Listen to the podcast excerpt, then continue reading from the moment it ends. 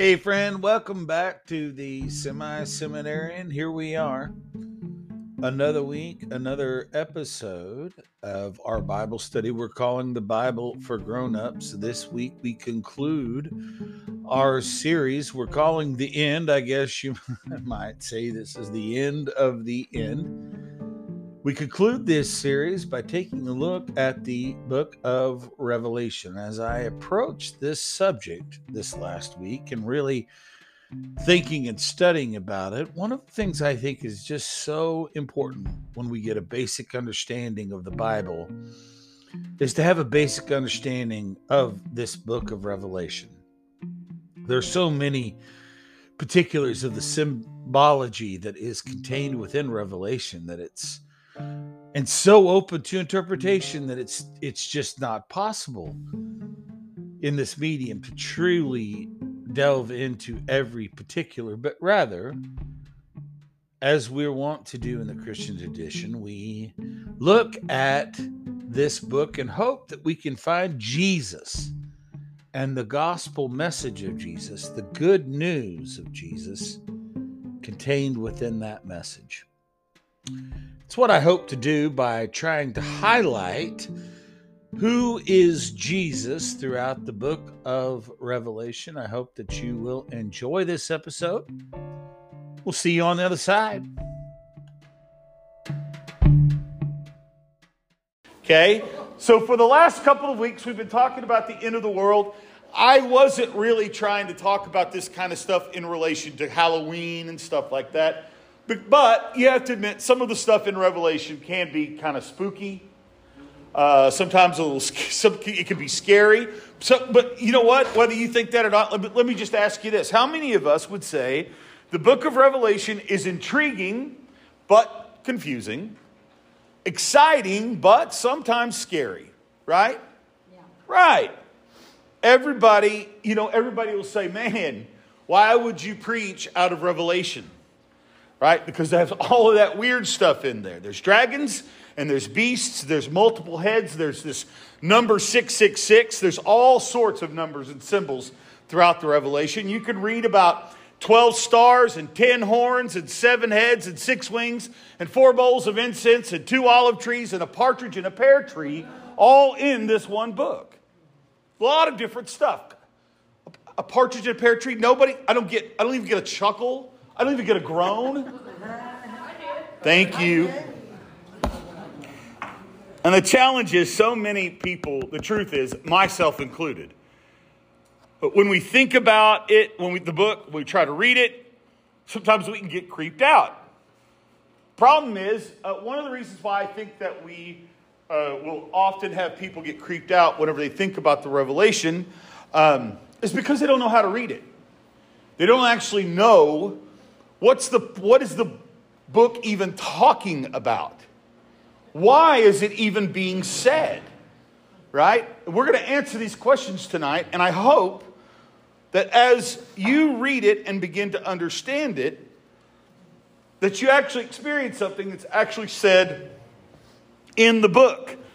The very beginning of Revelation 1 says that you are blessed if you read it, and you're blessed if you hear it. Okay? I know it might sometimes be confusing. All of the symbology can uh, be, seem weird, right? But the reason for the revelation is to build your faith. God gives us the revelation of Jesus Christ. That's verse 1, chapter 1. I just said that, right? The revelation of Jesus Christ. And God is showing us what is to come at the end of time. And if you're a follower of Jesus Christ, right? And again, I am teaching this tonight from the, you know, mainline Protestant Christian perspective here. Again, these images, these images that come to us from, the, from, he, from Hebrew tradition, things that are borrowed from the uh, Hebrew scripture or what we might call the Old Testament, they might have different interpretation through the lens of the Jewish faith. And I do not mean to deny that interpretation. That's just not the purpose of my teaching tonight. My teaching is, my purpose is to teach this from the Christian tradition, right? Through the Christian context. So please keep that in mind. Um, maybe not you, but maybe if you're listening on the podcast, maybe you might hear something and think, well, I didn't know that that's how Jewish people interpreted this imagery or that imagery. And that might not be the case in the Jewish tradition. I'm making a Christian argument, okay? So let me begin with a little bit of backstory about the revelation and then break it down in a way that I hope that we can uh, embrace it and understand it. So the book is written by John, right, who was the last living of the 12 original disciples of Jesus.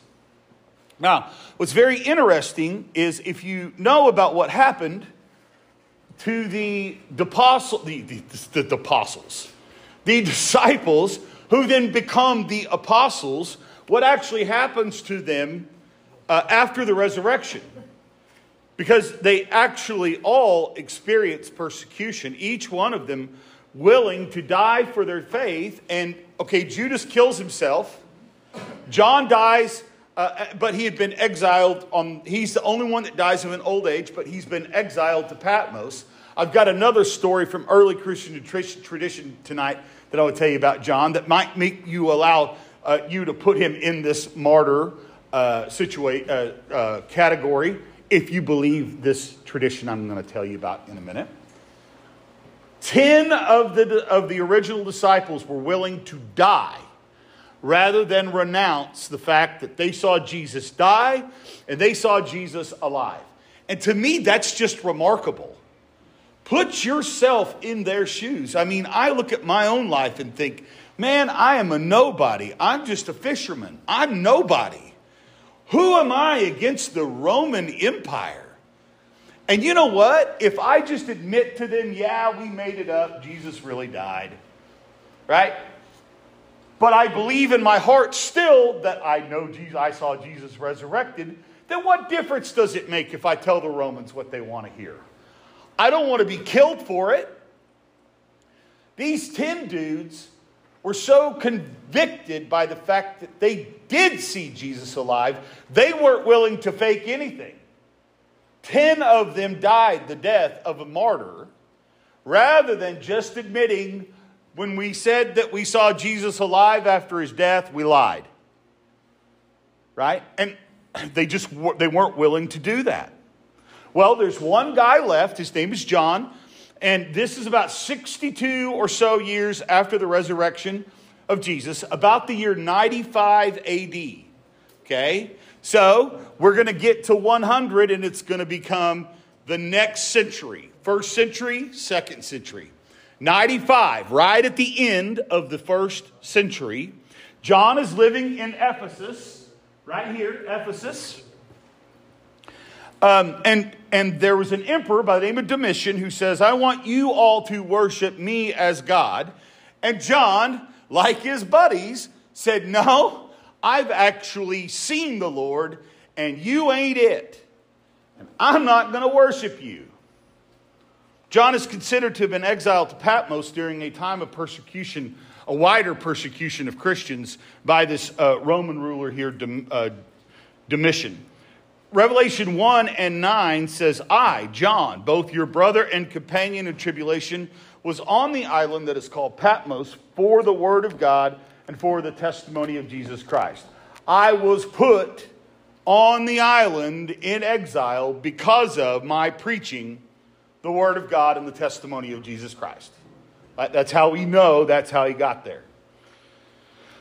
A biblical scholar from Yale Divinity, um, Adela Yarbro Collins, she writes these words Early tradition says that John was banished to Patmos by the Roman authorities, and this tradition is credible because banishment was a common punishment used during the imperial times for a number of offenses, and among those were the practices of magic or astrology and prophecy. John was prophesying about the return of Jesus right? The Roman Empire saw that. They look, he had a sizable following by 95. How do we know? Because he writes his gospel account of Jesus Christ, and he was so important about probably 80, 85 AD. And he was important enough at that time that his memoir gets saved and passed around. That's how we know that guy was important and had a sizable following. Right? He had to have people who had to make copies of these writings and then distribute them. Right? When you think about that kind of stuff, it's like, oh, okay, I can see how. Even though there was this Roman uh, emperor Domitian who is who has control over your life, John still has a certain amount of power. The emperor can't just go and cut his head off. He's got enough size following here in Ephesus, which is um, what is, used to be called Anatolia. That's modern day Turkey today, in case, right? Northern part of the Middle East, where Europe uh, ends and the Middle East begins, or vice versa. Okay? Right here in modern day Turkey. Right? He had enough size following, he couldn't just kill him because it would have caused an uprising within the province. So you can't kill him, you put him in jail, essentially. Right? So they banish him to the Isle of Patmos right? Uh, now, there was a Christian community here in Ephesus. John, that's why John's here, because of the Christians that live here. Uh, it's also Christian tradition that you guys remember that it's John that um, Jesus from the cross entrusts his mother Mary to John, right? You guys know that? Christian tradition says that they, they moved to um, Ephesus. And there was an early church there. This church actually was started before Paul. So uh, when Paul shows up in the 18th chapter of the Acts of the Apostles, there's already a burgeoning church there in Ephesus, right? A lot of it having to do with the fact that this is where John had settled. I'm making this point that John's still kind of a powerful guy here, right? That's why he wasn't just, right? He wasn't just killed. Um, and according to Christian, Christian, Christian tradition, for sure, after the Assumption of Mary, the Assumption of Mary is um, the euphemistic uh, way of saying when Jesus' mother, Mary, died and went to heaven, right? That's called her Assumption. It's just that's what they call it. John was definitely in Ephesus. Okay? So he's in this place, John the uh, disciple. It's very close to Patmos in these islands here, right? Here's Patmos on this map. There's Patmos over there in the blue on the other map. And people like John were kicked off off, uh, off of the mainland and onto these islands. So, the, the idea that maybe John the Apostle is the same John who writes and is John of Patmos? There seems to be quite a bit of evidence that this is who we're talking about, right? And so we have John, the apostle, the beloved apostle, is the one who actually gives the full revelation of Christ. Because it's in John's vision where the fullness of God's time is finally realized. This is the revelation, is the conclusion to the story. You guys in these seven churches are under a lot of persecution. I, John, I am writing this letter to you guys to encourage you. And how I'm going to encourage you is I'm going to tell you how Jesus ends up winning this whole thing in the end. But before I do that, seven churches, I need to tell you some things you guys are doing good about yourself and I need to tell you some things you're doing bad about yourself and fix them. Okay? That's actually what Revelation is. It's a part of these letters to these seven churches. Okay? Here's what's good about you, here's what's bad about you, but guys, buck up, chin up, he says. John says, because let me tell you how the story ends. That's what Revelation is. So, what is it? It is a revelation of the fullness of who Jesus Christ fully is. And so, how I would like to explain that is by breaking Jesus Christ down into five visions of Jesus Christ throughout the Revelation. But before we get that, I want to tell one cool story about John. Remember how it's like John is like, except for Judas, he's the only one who wasn't martyred, but he was sent to an island. He was probably only on uh, the island of Patmos, maybe a year or two. No, no, no, no. Before he actually returned to Ephesus and died. And not only that, guys, this is in the Aegean Sea. This is basically the Mediterranean Ocean. How bad is being banished to an island in the Mediterranean? Hey, John, take a couple of years off. Right? All right, sounds like John's kind of like, compared to his other 10 buddies, and Judas, well, Judas is Judas. John's getting the easy way out. But let me tell you, there is this famous uh, theologian, church father, early church, uh, second century church father, Tertullian.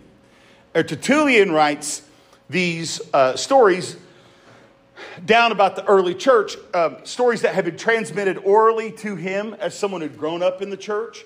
And so at 200, he's kind of writing uh, a memoir about the last 200 years through stories he had heard as Christianity had developed over those years, right?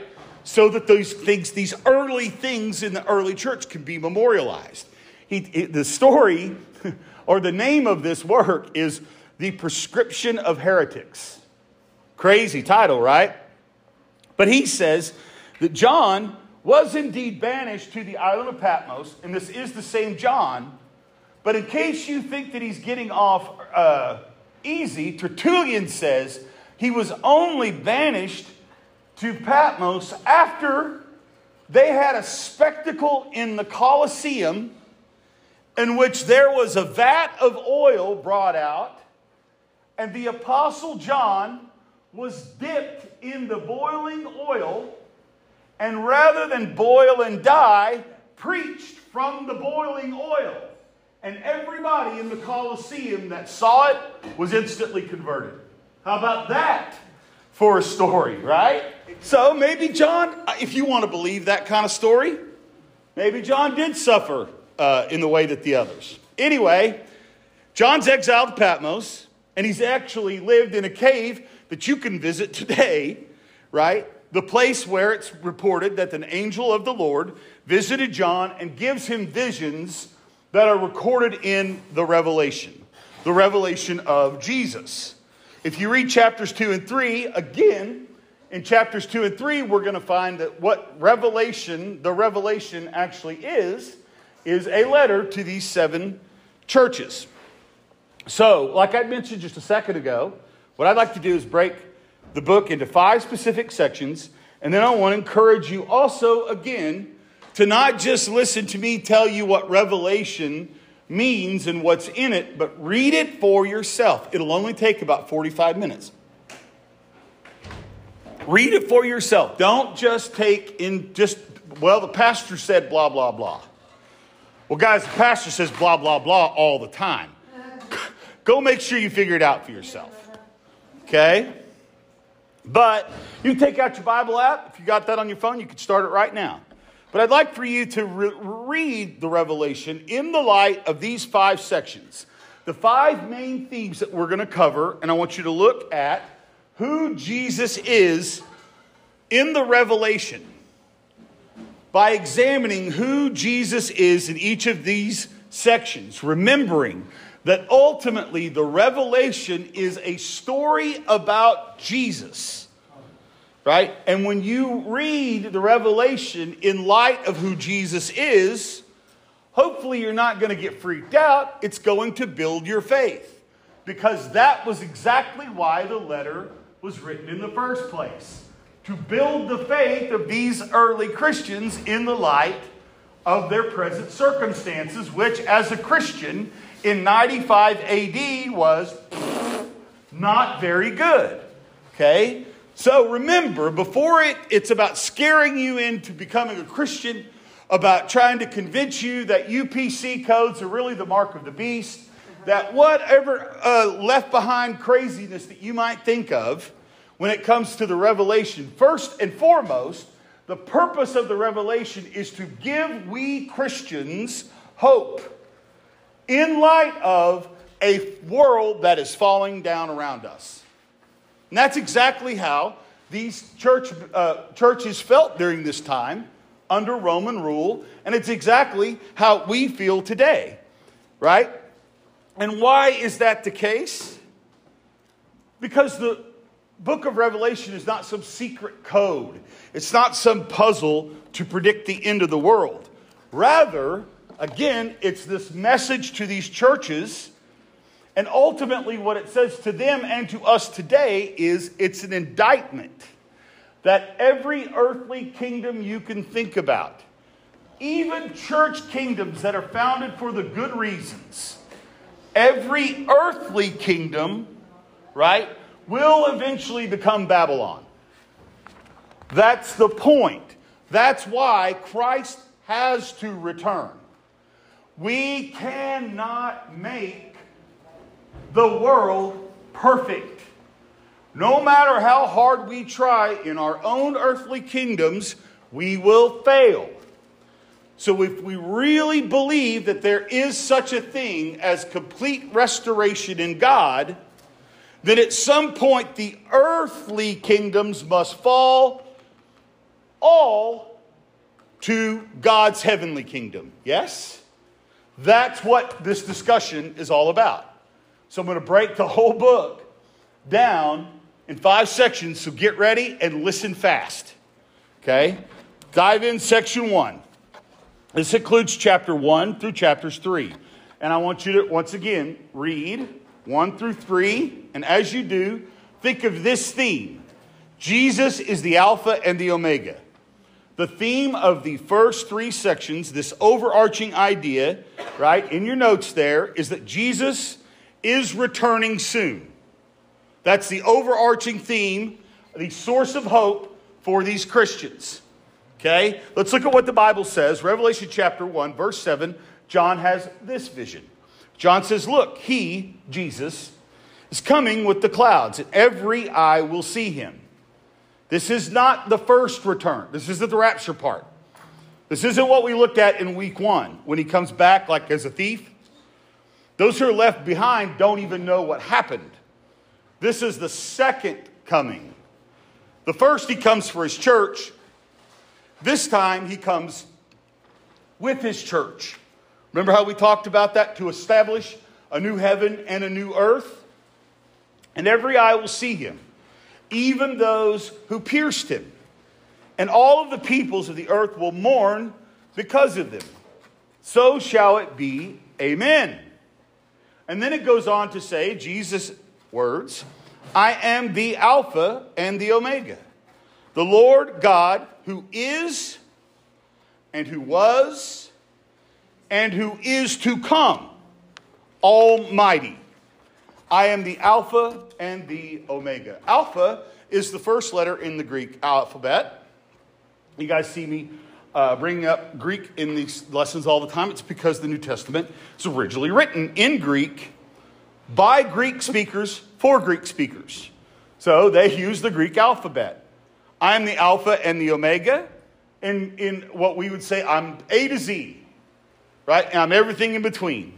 I was there before the beginning of the world. Now, hear me out. He's saying two things. Listen, I, w- I am here at the beginning of the world, and I am already in the end. Right? I am here in the beginning of the world. Do you guys hear how I'm using the t- verb tense there? Because God is. Right? God is. Where is? What is? Who is? How is? Yes. And everything you couldn't even think of. Every data point in between, from east to west, God is. I am already in the end. I'm the beginning and I'm the end.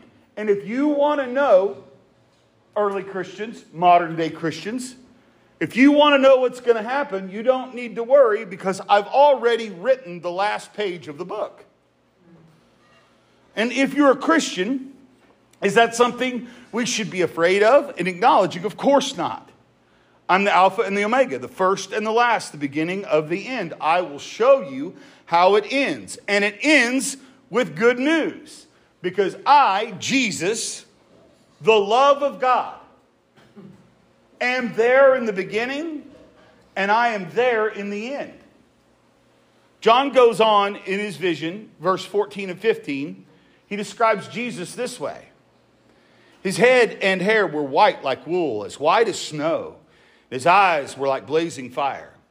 His feet were like bronze in the furnace, and his voice was like that, like the sound of rushing waters. goes on to say, In his right hand were held seven stars. Now, I'm going to just use this very weak example as an example that you're going to encounter all throughout the reading of Revelation. Whenever it says Jesus is holding seven stars, could Jesus, I mean, is Jesus literally holding seven stars? No. They will actually find that he's referring to the angels of the seven of these seven churches. There is tons and tons and tons and tons and tons and tons and tons and tons and tons of symbolism in Revelation. Don't take everything in Revelation literally.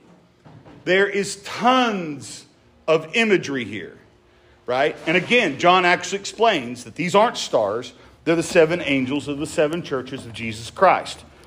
The purpose of this book, if you were to hear one sentence the whole night, as a matter of fact, you hear this sentence, if you don't want to hear me back this up, you can go home. The purpose of the book is to strengthen the faith of the members of these churches and through the power of the Holy Spirit to we today by giving to them and us the assurance that deliverance from evil powers is certain and it's close at hand.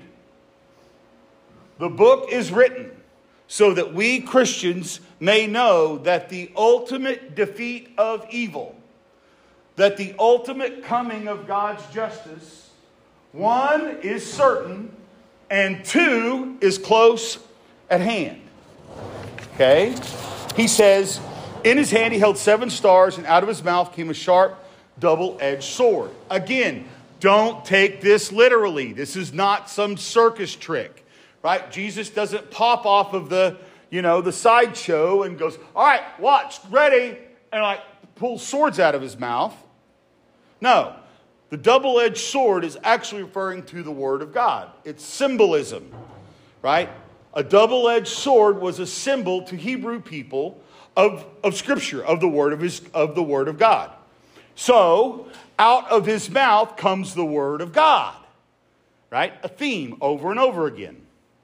His face was like the sun shining in all of its brilliance. And it goes on to say, When I saw him, John says, I fell at his feet, though dead. Now, I think this is interesting because remember, John is the beloved disciple. Now, obviously, Jesus loved all of his disciples, right? But Christian tradition, at least generally confirms that, that he and John had some special relationship. That, that John was considered the beloved disciple by Jesus, not just calling him that self in his own book. Um, so John was this friend of Jesus, a special friend of Jesus.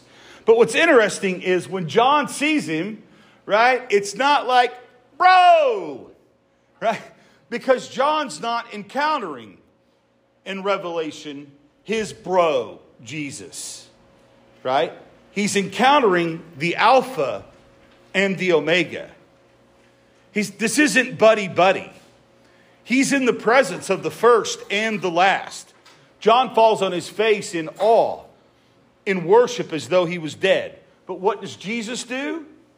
He places his right hand on John and said, as angelic beings have said throughout Scripture do not be afraid. Why is the book of Revelation written? So that these Christians and so that you Christians don't be afraid. Hear that message. Why? Why should I not be afraid? Because Jesus, your Savior, is the first and the last. He goes on to say, I am the living one. And here's where we'll see the gospel message, the good news of Jesus, repeated over and over and again through the revelation. Jesus says, he actually says it outright. He says, I was dead, but they couldn't keep me dead, and I came back. And behold, I am alive forever and ever. And I hold the keys to death and Hades. I am the Alpha and the Omega, the first and the last, the beginning and the end. I am back, and I hold the keys of death and Hades. If you see Jesus in the Revelation, it'll build your faith. Section 1 shows us Jesus is the Alpha and the Omega. He is the soon returning King of Kings for his church, the bride. The second section, chapters 4 and 5, uh, these are two good chapters to kind of read together, four and five. And when you read these two chapters, four and five together, ask yourself, who is Jesus in four and five? And the answer, Jesus is the Lamb of God. 28 times in Scripture in Revelation, Jesus is referred to as the Lamb of God. 28 times. What's the main theme of this section? Jesus is the Lamb of God worthy to open the scroll. Hey, you might ask yourself, rightly so, what in the world does that mean? Well, read for yourselves, chapter 4 and 5. And what you'll see is this that God is on the throne, and in God's hand, he holds a giant scroll that's sealed with seven seals. And the scroll is kind of like uh, the last will and testament of humankind. It's kind of a declaration of all that is to come and that all is to happen for the uh, people of the earth. And John is like, I want to see what's on this scroll. And so an angel says, Well, who's worthy to open up this scroll?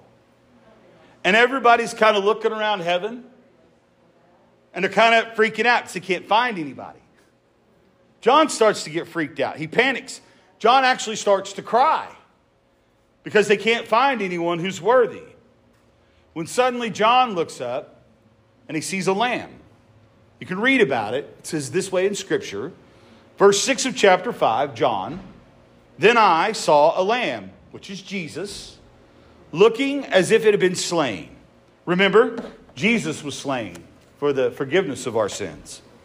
Standing in the center of the throne, encircled by the four living creatures and elders, we read on and they sang a new song to Jesus, the Lamb of God. You are worthy to take the scroll and open its seals. And here again, the good news, the gospel message in Revelation, the gospel of Jesus being proclaimed once again. Because you, Lamb of God, Jesus, because you were slain, and with your blood you purchased men and women for God from every tribe and language and people and nation. Jesus is the Lamb of God. Now, some of us might go, I don't get that imagery. And you might not. I get that, right? This is one of those things where I don't want to get into Jewish interpretation. I want to stick to Christian interpretation, right? But this would have, and the reason why is because this would have been incredibly powerful imagery for the people who would have read John the first time. His original readers, they would have remembered first what John the Baptist had said about Jesus. Right? Some of you might know John the Baptist was. When, and you might know what he says whenever he saw Jesus, uh, sees Jesus for the first time. What's he say? Behold, the Lamb of God. Calls him the Lamb of God who takes away the sins of the world. John's readers here in the Apocalypse would have also been very aware of what would have been known as the Passover, right? From Hebrew scripture, when an angel of death would pass over all of the households and destroy all of the households unless they took an innocent lamb uh, without blemish and sacrificed the lamb and then took the blood of that lamb and painted the doorposts of the house on the top and on the sides of the house. And then, when their homes were covered with the blood of the lamb, the death angel would pass over the homes and everybody in the home would be spared. This is to me amazing, incredible to think about all the way back, right, to the Passover in the right at the beginning of the Exodus story. Right? We this is the very very beginning of the whole story of these people being freed from the Pharaoh, finding their way to the promised land. And it's a foreshadowing of ultimately what's to come in the New Testament of Jesus of Nazareth, the Lamb of God. And when John says, I saw the Lamb of God who was worthy, to open up, sorry, to open up the scrolls, everyone there in heaven is filled with hope. Yes, our Jesus is worthy. He is the Lamb of God. So, who is Jesus in the Revelation? He's the Alpha and the Omega. He is the Lamb of God. The third section is where it gets crazy. Chapter 6 through 18. If you're wondering, where's this stuff that I always hear about the mark of the beast, Antichrist, and the 666? Read chapter 6 through 18. This, this is where it is. Okay? If you want to freak out a little bit right before you go to bed, you know, eat a piece of pepperoni pizza and read chapter 6 through 18. Right? You'll have all kinds of crazy dreams all night long. Who is the Jesus? Who is the Jesus in this section? Jesus is the righteous judge. When you read 6 through 18, remember that Jesus is the righteous judge, and the main theme is that one of Jesus' commission is that he is to righteously judge the earth. Okay? Now, you watch TV shows that have these kind of prophetic voiced guys or gals, right, with their poofy, weird hair and. Right. Now, let me tell you about Israel, and let me tell you about the whore of Babylon, and all that kind of stuff, right? When they're reading and doing that stuff, generally, they are either probably referring to stuff you would find in Daniel or in this section, Revelation 6 through 18. Right? This is the kind of stuff that people, this is the gory detail stuff that people for some reason like. I have a few bonus thoughts about this section, though. It's not in your notes. I just want to hit these. Uh, you can jot down if you hear something you find of interest, um, if this is the kind of stuff you're interested in. Revelation 1 and 2 shows us the, uh, that the temple of Israel will be rebuilt. We don't know how, uh, we don't know for sure why or how, but it's to be built there. It's to be rebuilt. Why, why would that matter, we as Christians, that the, why rebuild the temple? Why do we need to rebuild the temple? Why do we not need to rebuild the temple? Where does God tabernacle with you now? In your heart, your the whole, by way of the Holy Spirit. You, you become the living tabernacle, goof, right? We don't need to rebuild that big Solomon thing. God's right. God, where, why do we need a temple? So that we can encounter God. You need a building to encounter God? Heck no. We know that. You don't need me to tell you that, right? But we don't know how, why, whatever, but it's going to be rebuilt. If you're interested in the Antichrist, that's Revelation 13, 14 through 16. The Antichrist, the beast, rises and institutes the mark of the beast. Now, if you go looking for the word Antichrist in Revelation, you're not going to find it. But the Antichrist is synonymous with the beast. And if you read carefully, you'll see a woman give birth to a beast. And some of you ladies might say, I've already done that two or three times. right? Not that kind of beast. And if you're going to see in Revelation 13, 3 and 4, the Antichrist is killed and then raised to life again.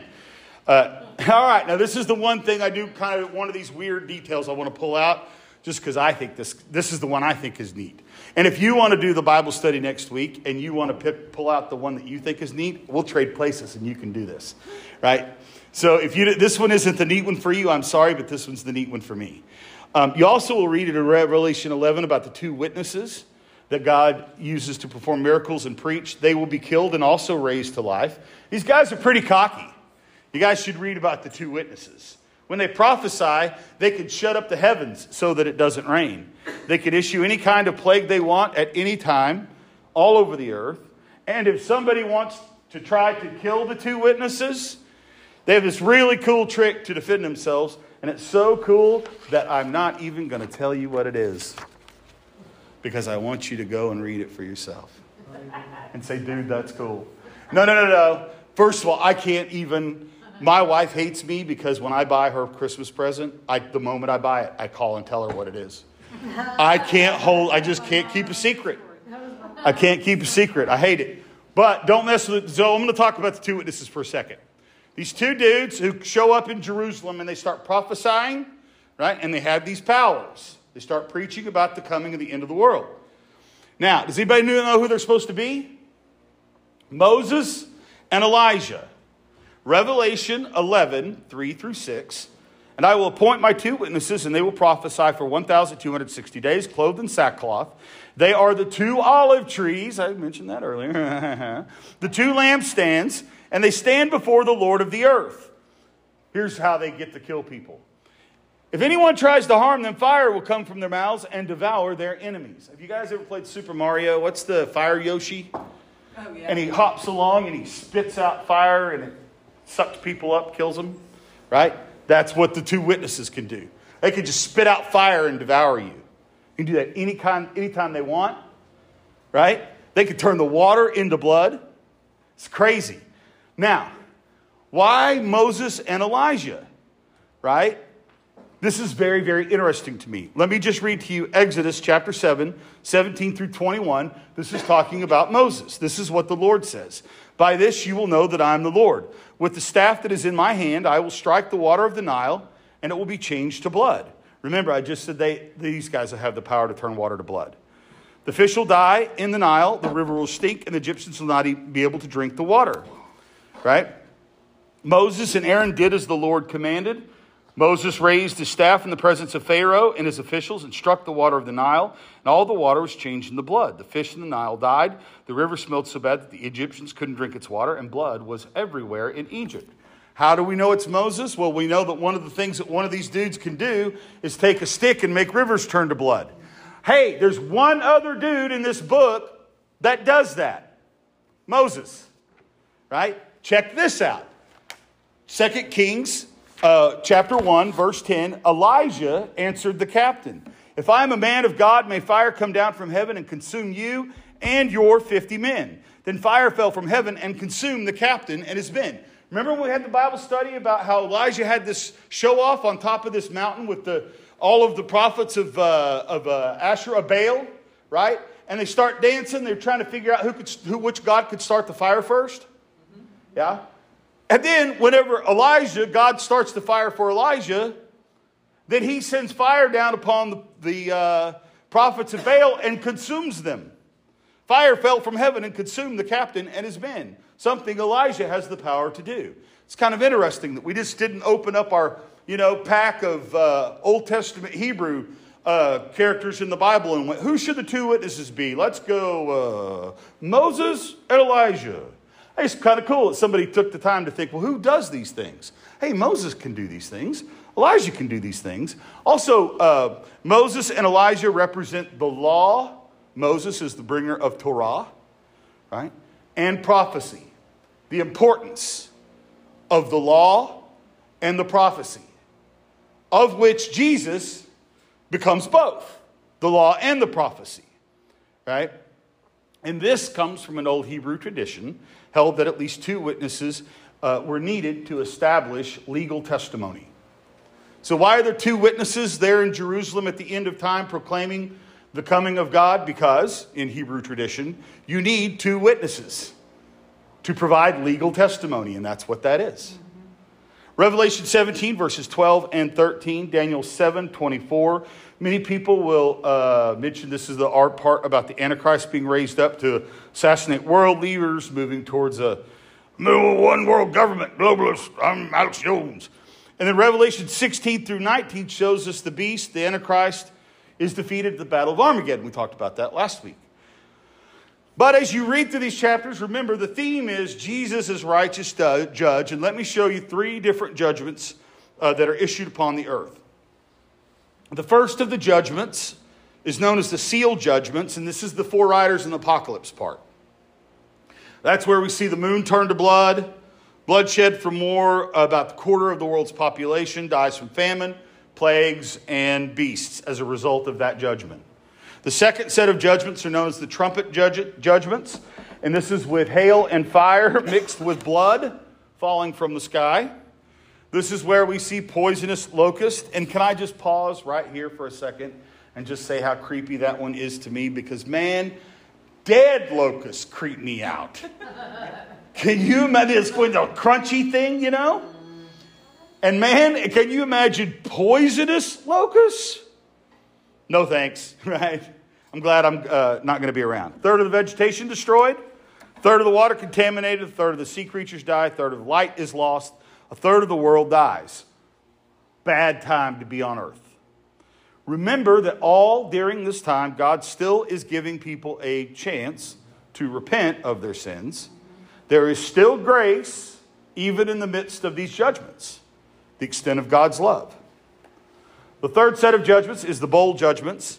This is where sores will appear on, the, on people with the mark of the beast on them. Water turns to blood again. Right? At some point, we're just going to get used to blood 2.0 is what we drink. I mean, Seems like every time you turn the page in Revelation, the water's turning to blood again. I can't imagine working for the water treatment plant during the apocalypse. Sun scorches people, devastating earthquakes hit, 100 pound hail falls from the sky, right? And as I described this part, this is the part where a lot of people will say, I don't like this part. This is the gross part. This is the part that is stupid. This is the part that isn't fair. I don't like this part of the judgment part of the Bible. And admittedly, you can read this and go, this is some pretty serious stuff. Right? And a lot of people would hear me say this and say, that's not fair. This is important.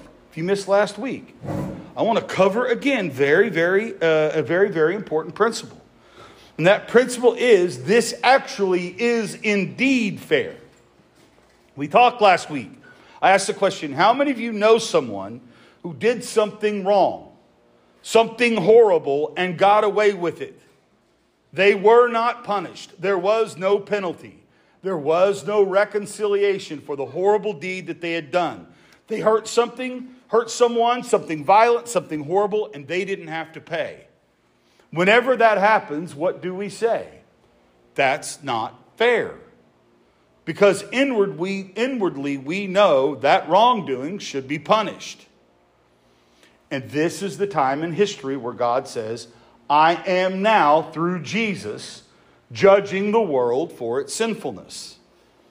And as almost as if uh, you might sense that God might be sensing our skepticism, right? Is that really fair? An angel affirms this to John.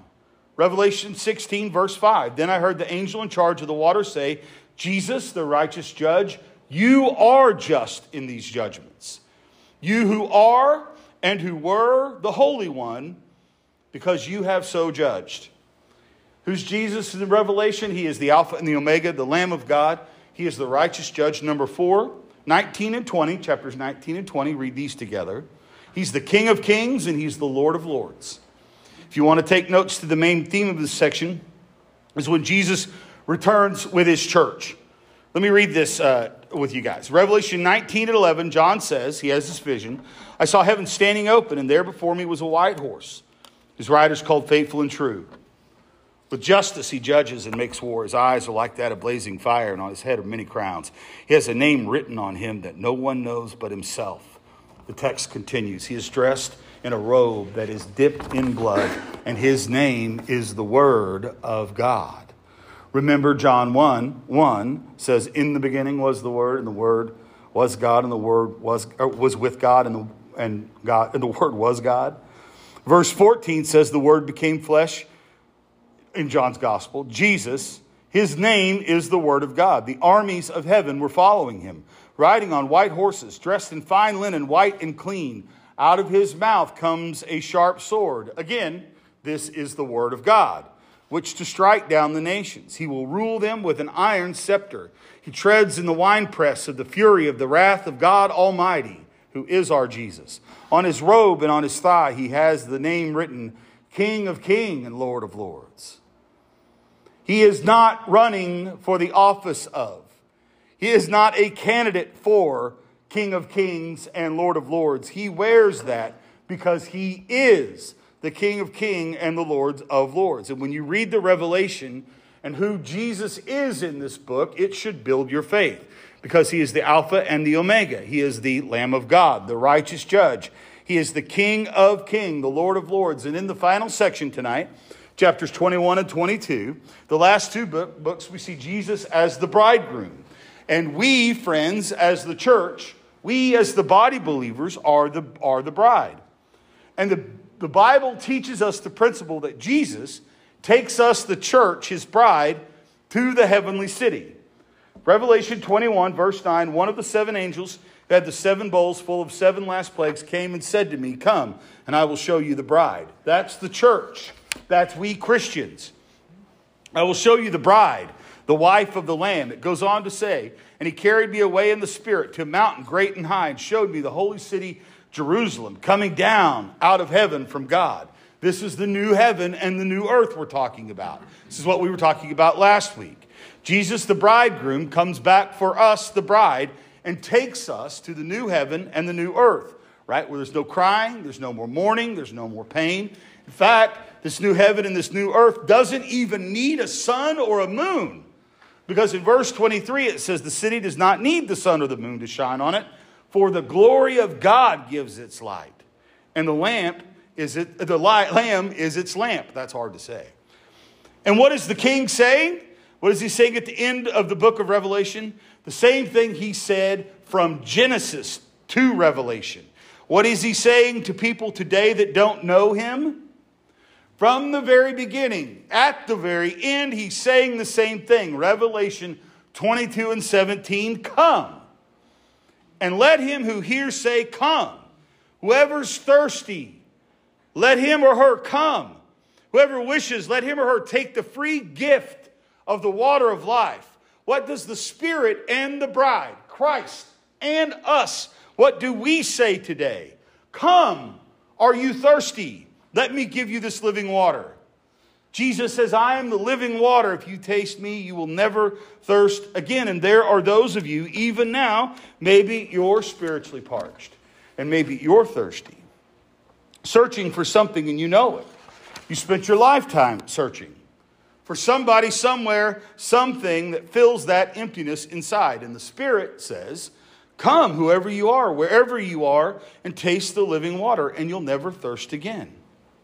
The good news, friends, is this He who testifies to these things says, Yes, Jesus, I am coming soon. Jesus offers these Christians, we Christians, hope by saying, Yes, I am coming soon. Remember that phrase, Maranatha. Lord, come. Maranatha, come, Lord Jesus. How does the book end? The great, the unmerited favor, the grace of the Lord, Jesus be with God's people. Amen. May the grace of our God be with God's people. That's why when you read the book of Revelation in light of who Jesus is, you're a Christian, you don't need to be afraid of the weird stuff in this book because he is coming soon, and that is good. The Alpha and the Omega, the Lamb of God, the righteous judge, the King of kings, the Lord of lords, the bridegroom to take his church to be with him forever. Friends, may the grace of God be with God's people forever and forever. Amen. Any questions? Yes.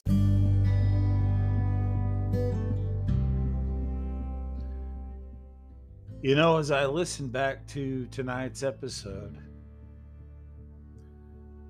I can't help but continue to hope that as you've listened, you can hear the hope that's contained within the revelation according to John. I had referenced Revelation 22 earlier whenever I talked about how there wasn't even going to be a need for light in the new heaven and the new earth. But that last chapter of Revelation, subtitled Eden Restored, and I just think it is such an incredible testimony to God's faithfulness that this entire work that we have, this collaboration, between human faith and divine interaction that we call the Holy Bible, this book that we study, begins with God entering the world, creating the universe, creating a place in which we might dwell with the Creator. And through all of the ups and through all of the downs, and perhaps if you're honest, if you go from page one to the very end, maybe there's more down than up in the story of God and his people. But the faithfulness of God shines through with chapter 22 as Eden is restored. That through it, through it all, through the sin, the deception, the tears, and the heartache, through the entire human experience, Eden is restored. That the creation of God returns to the Creator. It's a wonderful story. It's one that should give us hope. Amen. Hey, friends, we'll see you next week. And until then, be well.